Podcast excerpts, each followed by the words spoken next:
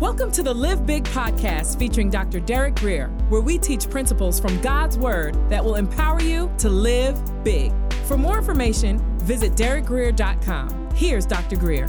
Daniel chapter 3, beginning with verse 1. I'm going to pray and then we're going to get started. Father, I thank you for those that you brought here today.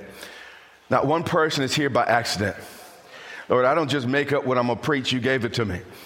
So, Lord, I ask that uh, you cause folks to hear what needs to be heard, cause them to see what needs to be seen. And we'll leave here giving you all the honor and all the glory for what you accomplished this day. In Jesus' name we pray, we all say, Amen. All right, verse 1. Nebuchadnezzar, the Babylonian king. This man was considered the greatest king in all of Babylonian history. He was brutal, but uh, he was also very powerful and an incredibly ambitious man. Uh, his hallmark in history is this is the guy that created the beautiful hanging gardens in Babylon, what actually in the ancient world was the, one of the seven wonders uh, of the world. But he was also the instrument God used to destroy Jerusalem. His people went astray, and God raised up Nebuchadnezzar, particularly, to defeat uh, the Israelites. And every vessel God uses has issues and problems. Uh, Jesus is the only perfect person God has ever used. So even though God used him, uh, we're going to bump into his imperfections today. So Nebuchadnezzar the king made an image of gold. Now, his kingdom, now he, he ruled much of uh, uh, the known world, if you want to call it that at that time, uh, pretty much from uh, Iran, uh, Iraq area, all the way to Egypt. He ruled and uh, he was very, very powerful. So he was rich enough to make this statue of solid gold, but it was probably uh, made of wood and clay covered in uh, gold, which was really the custom of the day, much like the Ark of the Covenant. It had a gold uh, uh skin around it, but it's really made of wood. So, but still, it was a tremendous display of wealth, even if it was a thin layer of gold. Uh, the size of the statue was magnificent. So, a whole lot of wealth and money was on display. It goes on to say, whose height, speaking of the statue, was 60 cubits. How many of y'all know what a cubit is? I don't either. Uh, but I know some folks who do, and, and they measured this. And its width was six cubits. So it was basically about uh, 90 foot tall, which is the height of an eight story building, if you will. But I wanted to illustrate this to you clearly. So I, I, asked Ephraim actually to mark the Statue of Liberty for us. So if you'd show the, the Statue of Liberty, uh, the size of this statue was from the tip of her, her nose down to her heel. So it was a tremendous statue, a tremendous accomplishment. But then on top of that, it says, he set it up in the plain of Dura in the province of Babylon. Now, plain lets you know that it was a flattened area. So this statue was put in a place where where nothing could compete with it for attention. And again, you had the desert sun beating against the gold. It was splendid. It was magnificent. Uh, you know, the, the, sun would shine and, and just generate off it. And, and it was just a tremendous accomplishment. Verse 4. And uh, the, the statue was there for a reason.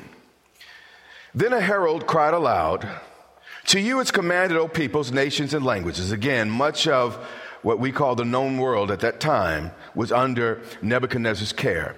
So he required all the different nations and their representatives in Babylon to worship this statue. That at the time you hear the sound of the horn, the flute, the harp, the lyre, the psaltery, in symphony with all kinds of music this was a tremendous orchestra, uh, and there were too many instruments to name, so that's why it said, you know, uh, all kinds of instrument of music here. It said, but as soon as you hear the music, I want you to do something. You must fall down and worship the gold image that King Nebuchadnezzar has set up. So the worship of this image happened with tremendous pomp and circumstance. But how many of you know real worship only requires a grateful heart? When it's real, it doesn't require all that. You don't need a band, you, you don't need nothing, just you and your God. When we really got that music going on on the inside. But when it's not real, you got to work really hard. Then he said, and whoever does not, I'm stuck on that point. I'm gonna come right back. I appreciate all this up here. Come on, come on. But if that's what you need, you're not yet a worshiper. All that is is assistance. It kind of helps. But let me tell you, if they're off, I'm still on. God is still God. I don't care what they do with the notes. I don't care if it breaks down. There's still a God worthy of my praise and my worship. And I can go there with or without them. And that needs to be the testimony of everyone in our room. And and, and the king said, And whoever does not fall down and worship shall be cast immediately into the midst of the fiery furnace. In a moment, we're going to see that Nebuchadnezzar made an exception for three men, obviously, that he liked, because he said if you didn't do it immediately, this would happen. But that was not the case. He gave them another chance, but I'm still a little bit ahead of myself.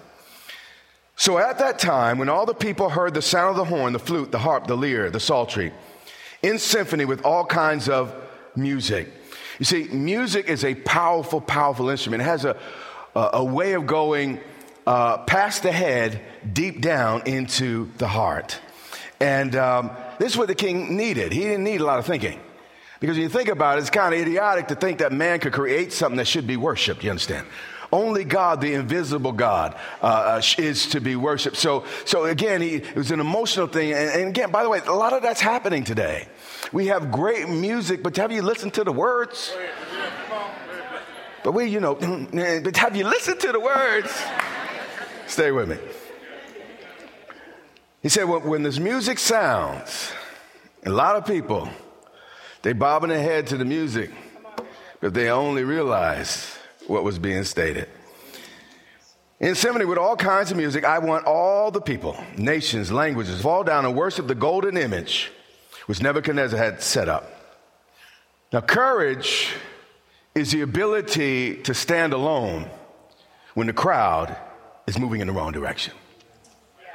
I have a photo I want to show you that is going to be a little difficult to see on your screen, but everybody in that image is saying Heil Hitler, except one man who's like, nah. And I don't care if the whole nation, everybody in the world, you hear what I'm saying, is falling down before false idols. I want to be that man. No. Here's something I'm learning just be yourself because everybody else is taken. Yeah. Verse 8. Therefore, at that time, certain Chaldeans came forward and began to accuse the Jews because they worship one God, the only God. Here's something I've learned. It's not something I want to admit, it's not something I wished was the case. But here's something I've learned. If nobody ever accuses you of anything, it's because nobody takes you seriously. It's when you become a threat. That's when folks start talking. So these three boys that wouldn't follow the crowd became a threat to the entire nation. Skip to verse 12. So, other leaders that are jealous of the three bring report to the king. He said, Well, O king, there are certain Jews whom you set over the affairs of the province of Babylon. Again, the three men we're going to read about were not just some poor peasants with nothing to lose. These guys had a whole lot at stake. So there's three guys in great authority in your land, and we're going to name them Shadrach, Meshach, and that bad Negro. It was a multicultural coalition from Israel. They said, and these three men do not regard the words of the king. Martin Luther, who was also a, a man with frailties and who made some mistakes, but his courage started the Protestant Reformation. And without him, Grace Church would probably not be here today. And at the Diet of Worms, and uh, that's a misleading title of the synod, But what it was was all the Christian leaders from all over the world came together. And the, the Pope was a little bothered by Luther's new understanding of Scripture. And all the church world came to this synod. And everyone wanted to hear what Luther would say. Would he yield to the Pope or to his conscience? So this little monk stood up in the middle of the room and he said words so significant and important that I want to read them verbatim. He said, Unless I'm convinced by Scripture. See, that's the problem in churches. We got four points taken from Newsweek, USA Today, but the people don't know the word. But he was a different type of man. He said, Unless I'm convinced by Scripture, I don't care what the government said. I don't care what the Pope said. I don't even care what this great religious assembly says. Unless I'm convinced by what? Scripture. And then he says, in plain reason. Meaning he was not just some fanatical, wild eyed guy that made no sense, you know, well, you know, he, he wasn't a thinking person. No, he's a thinking person. He said, listen, unless scripture or plain reason says otherwise, my conscience is captive to the word of God. And I cannot and I will not recant anything. For to go against conscience would be neither right nor safe. Was like, God help me, because I know they're going to try to kill me. But this was the courage. And this is the way we got to approach life. Unless I'm convinced by Jesus' scripture or plain reason, my conscience is captive. Has your conscience been taken captive into the freedom and liberty of Jesus Christ?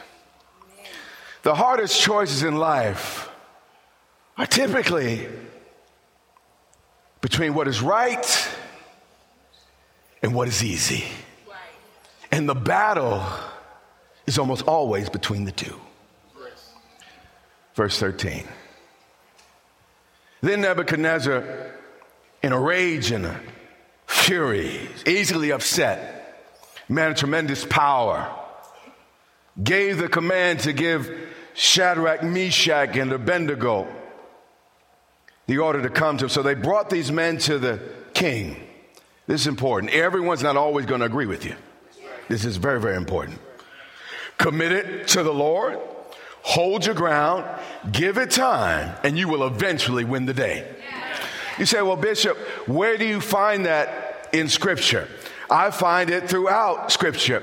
Remember uh, on a Friday, all of Jerusalem shouted, Crucify him, crucify him, crucify him. And now, 2,000 years later, one third of the planet Earth calls him Lord. You got to uh, hold your ground, give God time, and he will ultimately do what only he can do. Nebuchadnezzar then spoke, saying this. Now he's giving them another chance because he's, he's already said immediately you're going to die. But he liked these guys; they were good leaders, and they were he was really they were really helping his, his kingdom. He said, "Now, now Shadrach, now is it true, you guys, that, that you don't serve my gods or worship the golden image which I have set? Up? Remember, I'm king. And the king in this era did not just own the kingdom, he owned the people in the kingdom. So the power of life and death was, was just a blink away. So he calls these men on the carpet. He said, Listen, I'm, I'm going to give y'all another chance. Now, if you're ready, at the time you hear the sound of the horn, the flute, the harp, the lyre, psaltery, and my great symphony with all the different kinds of music. And if you fall down and worship the image I have made, good. I mean, listen, guys, I'll forget the whole thing you just do what I want you to do. Next verse, though. But if not, you shall be cast immediately into the midst of a burning, fiery furnace. He said, Guys, I will burn you alive. I will kill you dead. There will be a toe tag on your feet. Do you realize who you're dealing with? But this next statement is where Nebuchadnezzar went just a little bit too far. God can tolerate arrogance to a certain level, but, but he just pushed the envelope and it fell off the table here. And then he had to go on and start talking about their God. And who is this God who will deliver you from my hands? Nebuchadnezzar just poked a bear. God's arms are never too short to save. Never get so big in your head that you think you could really have a boxing match with God. And Meshach, Shadrach, and Abednego, the Bible doesn't say they even got into a huddle. They answered. They said this to the king, Oh, Nebuchadnezzar, we have no need. Oh, you answered the king. But we have no need to answer you in this matter. These guys are saying, King, we're not even going to have a back and forth with you about the foolishness you just put in our ears. Mark Twain said this He said, Don't argue with fools. They will drag you down to their level and then beat you with their experience. Somebody else said, Argue with a fool, people watching won't know the difference. I just messed up your Thanksgiving dinner. He said, If that is our case, O King, our God whom we serve, not you, is able to deliver us from the burning fiery furnace. I don't care what you say, we don't have the slightest doubt in our mind that our God can save. And then they went on, and he will deliver us from your hand, O King. One way or another, our God will prevail. But watch this. But if not, let us make it clear, O King. Our principles are not open to the highest bidder. Our principles are not subject to the biggest bully. But if not, you see, things don't always go the way we plan. We can't just tell God how He's going to deliver and how He's going to do something. But if not, we have already counted the cost. And we value God's pleasure more than we fear the consequences from any man. And these boys stood there in the presence of an almighty king. And I'm sure everyone's face in the room got ashy and they were trying to figure out what's going to happen next. They said, But if not, let it be known to you, O king, that we do not, we will not, and we shall not serve your gods nor will we worship that old silly image you have set up. MLK famously said, A person not willing to die for something is not fit to live. Here's a question Most of us, our relationship with God is a convenience. We live in the United States of America where we have somewhat religious freedom. Let me ask you a question. What are you willing to die for? I mean, what will you put it all on the line for? At what point do you say, you know what, that's enough? I'll go no further. These men finally reached the tipping point. They were captives from Israel away from their land and, and their God, and, and they had accommodated as much as they were willing to. But when he put up this 90 foot statue, it just went a little bit too far. Here's the question When is it too far for you? Then Nebuchadnezzar, full of fury, he got mad again. Nobody talks to me that way. I am the king. And the expression of his face changed towards Shadrach, Meshach, and Abednego, meaning he was like, Come on, guys. Y'all are good servants. I, I don't want to have to kill y'all. But they didn't listen. You see, the further a person drifts from truth, the more enraged they get at people who speak it.